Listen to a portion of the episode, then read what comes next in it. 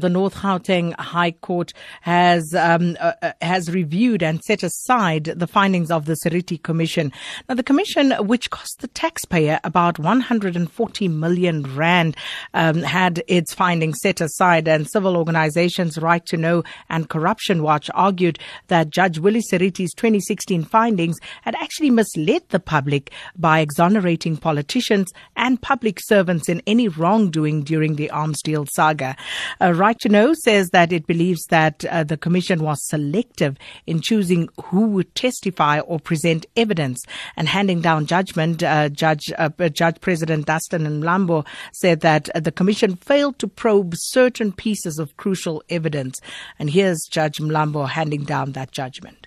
The Commission failed manifestly to inquire into key issues, as is to be expected of a reasonable Commission.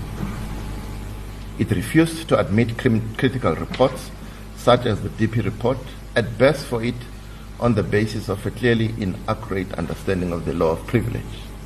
It accepted facts as common cause when a reasonable commission would have probed the evidence in order to test the veracity of the evidence from what were referred to as non critical witnesses.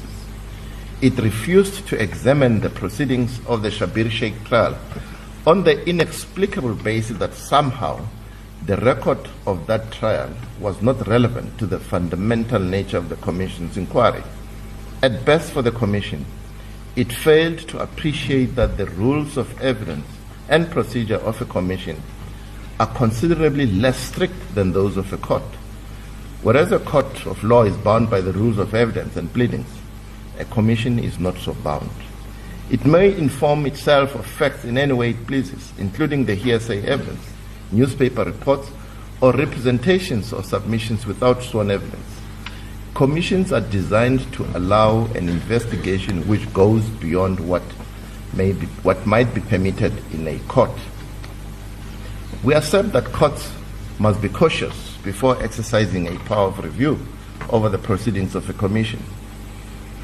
To exercise the review power in an overzealous fashion would be to subvert the flexible nature of a commission's choice of procedure and constrain many decisions that a commission must make along the way to its ultimate findings. However, where the uncontested evidence reveals so manifest a set of errors of law, a clear failure to test evidence of key witnesses, a refusal to take account of documentary evidence which contained the most serious allegations which were relevant to its inquiry, the principle of legality dictates only one conclusion that the findings of such a commission must be set aside.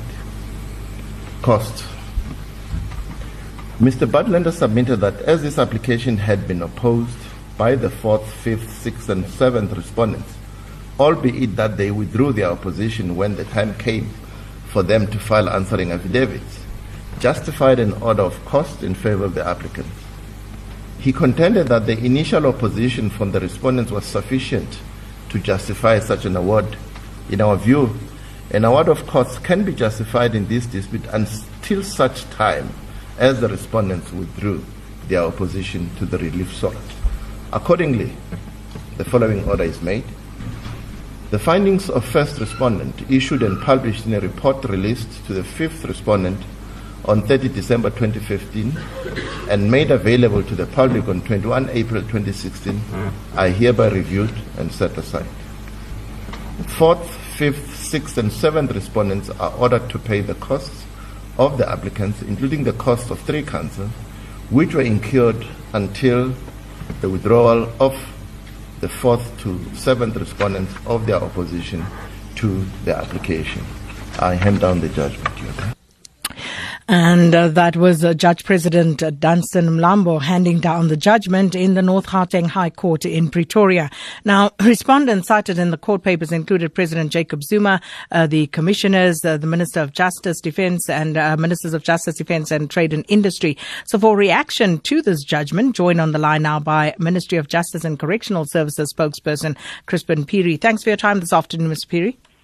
Thank you, and good afternoon to your listeners. So let's get your initial reaction. What's the department's reaction to this ruling? Um, as you would have heard, right towards the end of Judge Mlambo's ruling, he did say that the department had withdrawn its opposition to the application by the applicant, which essentially means that we abide by the decision of the court. We welcome it.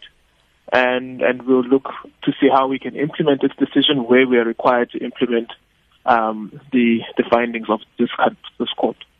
Once again, it comes at a cost to the taxpayer, and um, you know one would have to ask then, on what basis uh, were the department actually joining in on this action to begin with?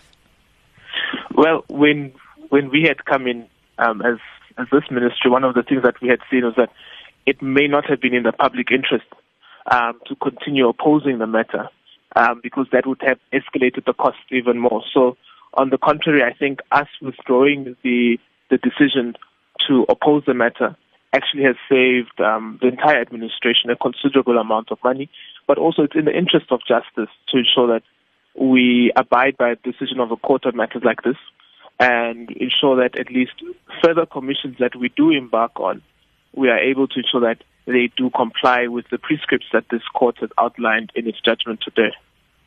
And I get that, but I'm, what I'm trying to gauge is uh, what was uh, your opposition in the first instance uh, to this application when it was brought to the courts uh, for having this, uh, the findings of the Seriti Commission set aside? And, and I'm saying, unfortunately, I'm not in a position to fully answer for the decisions of the previous um, administration. But one thing that we did see is that if we had continued, it would not be in the interest of justice or in the, in the interest of the administration of justice or also in the public interest to continue opposing um, the the application. Remember also. But how can you say that if you don't law, know what you were opposing? No, but remember also in law the fact that we have a commission. Um, the commissions assist us to establish a certain certain facts and help the government reach a certain decision informed by a certain set of facts in the event that the commission has not fulfilled the natural um, the natural law or has not fulfilled its obligations by ensuring that its processes comply with facts and comply with the law, it would not be prudent to to oppose such an application. Um, uh, so that's that's the basis of us withdrawing. But most importantly, what we're able to say now is that we are in a position to comply with the decision of the court, and that's what we will do moving forward. So, just to bottom line it, essentially what you're saying to me, Mr. Phiri, is that you cannot speak for what the previous administration had done, and therefore we almost need to look at this as two separate entities as opposed to looking at it as one department that had taken action and then decided against it. Essentially, what we're saying is when we came and saw the facts as they are, we realized that it would not be in the interest of justice to continue opposing this application. Mr. Chrispin Phiri, thanks for your time. And that's a spokesperson for the Ministry of Justice and Correctional Services. We're joined on the line now by Corruption Watch's lawyer, Caroline James. Uh, Corruption Watch, uh, one of the applicants uh, who, together with Right to Know, uh, requested the High Court in Pretoria to review and set aside the findings of the Seriti Commission. Thanks for your time this afternoon, uh, Ms. James. Thank you very much. I'm happy to be here. So, your initial reaction to this judgment?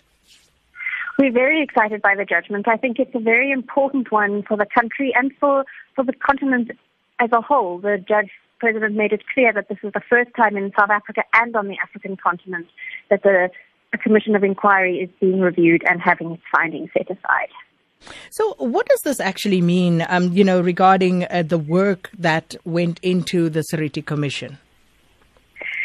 The, the effect of the judgment is that the conduct of the Commission did not accede to the principles of legality and rationality, which means that the findings of the Commission have been reviewed and set aside, which means that they can no longer be, be seen as accepted findings of the Commission. What that does does do is bring into question a lot of the conduct of the Commission and the evidence leaders that conducted the questioning and sort of assessing the evidence in the commission.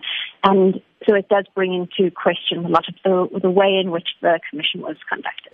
So where to from here for you in that regard, uh, you know, in terms of questioning the conduct of uh, some of the people involved in the commission, one, and two, uh, given the enormous cost at which this has come uh, to the South African taxpayer, where to from here? So Corruption Watch got involved in this case and felt that it was an important application to bring because of the principle behind it. And the principle was whether commissions of inquiry could be subject to judicial review. And so our interest in the case is more broad, broader than just the it's looking towards the other commissions that are perhaps going on at, at, present in South Africa as well as future commissions of inquiry. And so for us, we certainly are not calling for a reopening of the commission into the arms deal, and we certainly don't have the mandate to either investigate or prosecute individuals that are involved in the corruption around the arms deal. That's for SAPS and the NPA to, to assess the evidence and decide what they want to do.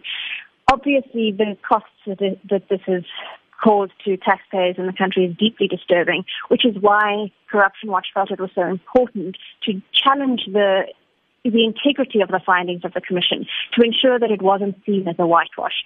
Unfortunately, there is nothing we can do about the money that has been spent, but we believe that the future, in future commissions of inquiry, because they now know and understand that they're being held to standards of legality and rationality, we believe that there should be no possibilities of future whitewash commissions like this Arms Deal Commission. Caroline James, thanks for your time, uh, a lawyer for Corruption Watch. We join now uh, by the Minister of Public Works and Infrastructure, Patricia de Lille, uh, also the founder of uh, Good, and I uh, believe uh, we are still struggling to get hold of Patricia de Lille. We will come back to her and to get her view on this particular matter. so, if you remember that Patricia de Lille, of course, very instrumental in bringing the whole issue around the corruption in the arms deal to the fore in Parliament. All right, uh, as we try and get hold of Patricia de Lille, uh, let's move on. And uh, we now have uh, Dr. Dale McKinley on the line, uh, independent writer and researcher, as well as a political activist. Thanks for your time this afternoon and welcome to Update at Noon. Thanks, Sakina, and to your listeners. So, I've been asking everybody to give me their initial reaction to this judgment. Did you expect it? Absolutely. Uh, when, as Right to Know campaign, I think as people know, with Corruption Watch, uh, filed the initial review application in 2016, we were convinced that this was just a matter of time. Uh, it's taken, unfortunately, over three years to happen, but uh, it's it's the most rational decision. I mean, no, I don't think any rational person who looks at the evidence, who looked at what the Seriti Commission uh, did or didn't do in this case, mostly, uh, would would come to any different kind of conclusion that the that the judges came to. So yes, we are. I think most people are, are, are probably saying this is exactly what should have happened. It should have happened a long time ago. I think the question that you are asking, um, and it definitely needs to be addressed, is what can be done to prevent these kinds of things, and how are people going to be held responsible? Because otherwise, it's simply just a legal ruling that we can celebrate, but it doesn't have much impact. So, if we look at the Seriti Commission and uh, its findings in the end, what would you say stands out most glaringly as, you know, some of what went wrong in this particular commission? It was a complete and utter whitewash. If one looks at, in, in fact, um, as the court papers pointed out, there were over four million pieces of information. The, the commission didn't even look at a quarter of those.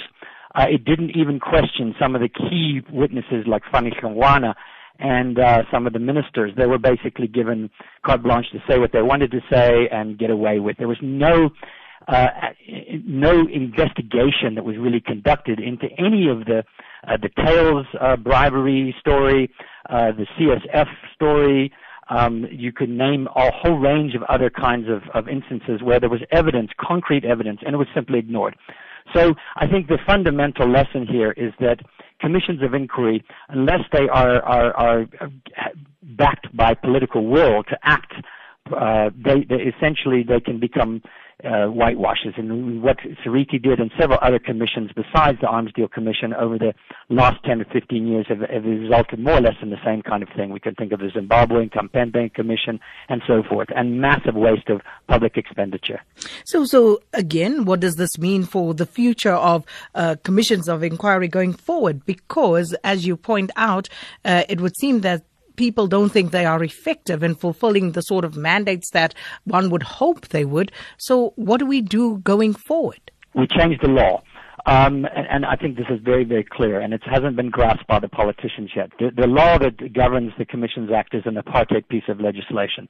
It's outdated. It gives power, all power to the executive, basically, to decide uh, the framing of the, the commissions, for example, whether it was the Farlam Commission or otherwise. What we need is we need a parliamentary-led process, a much more transparent, independent process, which in which commissions of inquiry have powers to basically make findings and, and, and possibly even binding findings, or at least findings that need to be acted upon, as opposed to simply recommendations that can be ignored at the will of the president.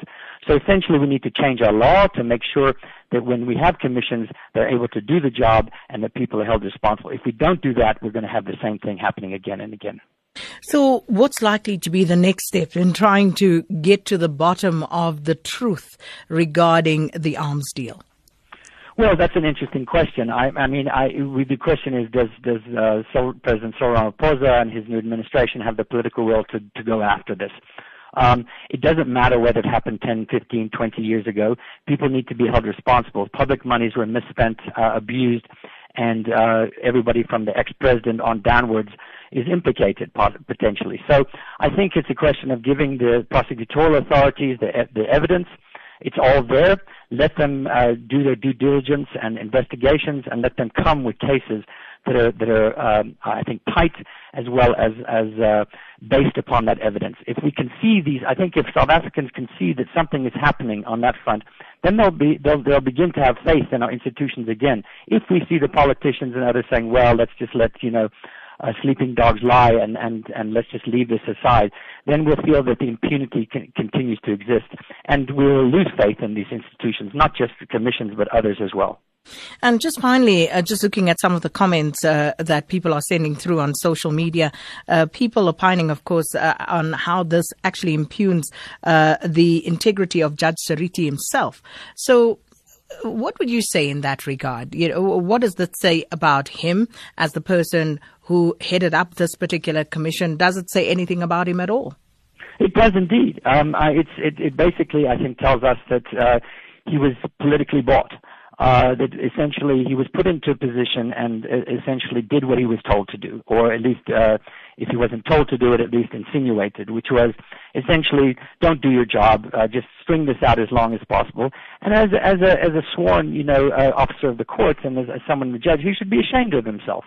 Um, for allowing these kinds of things to happen. It would be like a lawyer ignoring evidence in front of him and, and basically not doing his job or her job in this case. And I think in this case we must hold judges as well to account, and we must hold you know they they have they must implement the law and they must follow the law. They must follow the principles in, under which they they they took that oath. And uh, I don't think in this case, I think most people would agree that Seriti uh, miserably failed to to to do that. Dale McKinley, thanks so much for your time. Dr. Dale McKinley is an independent writer and researcher and political activist. And uh, we did try to get comment from the presidency as well. Uh, we've been unable to uh, get any joy. Also, still trying with uh, Patricia de Lille. We'll keep trying all these avenues as everybody reacts uh, to that judgment that was handed down earlier today.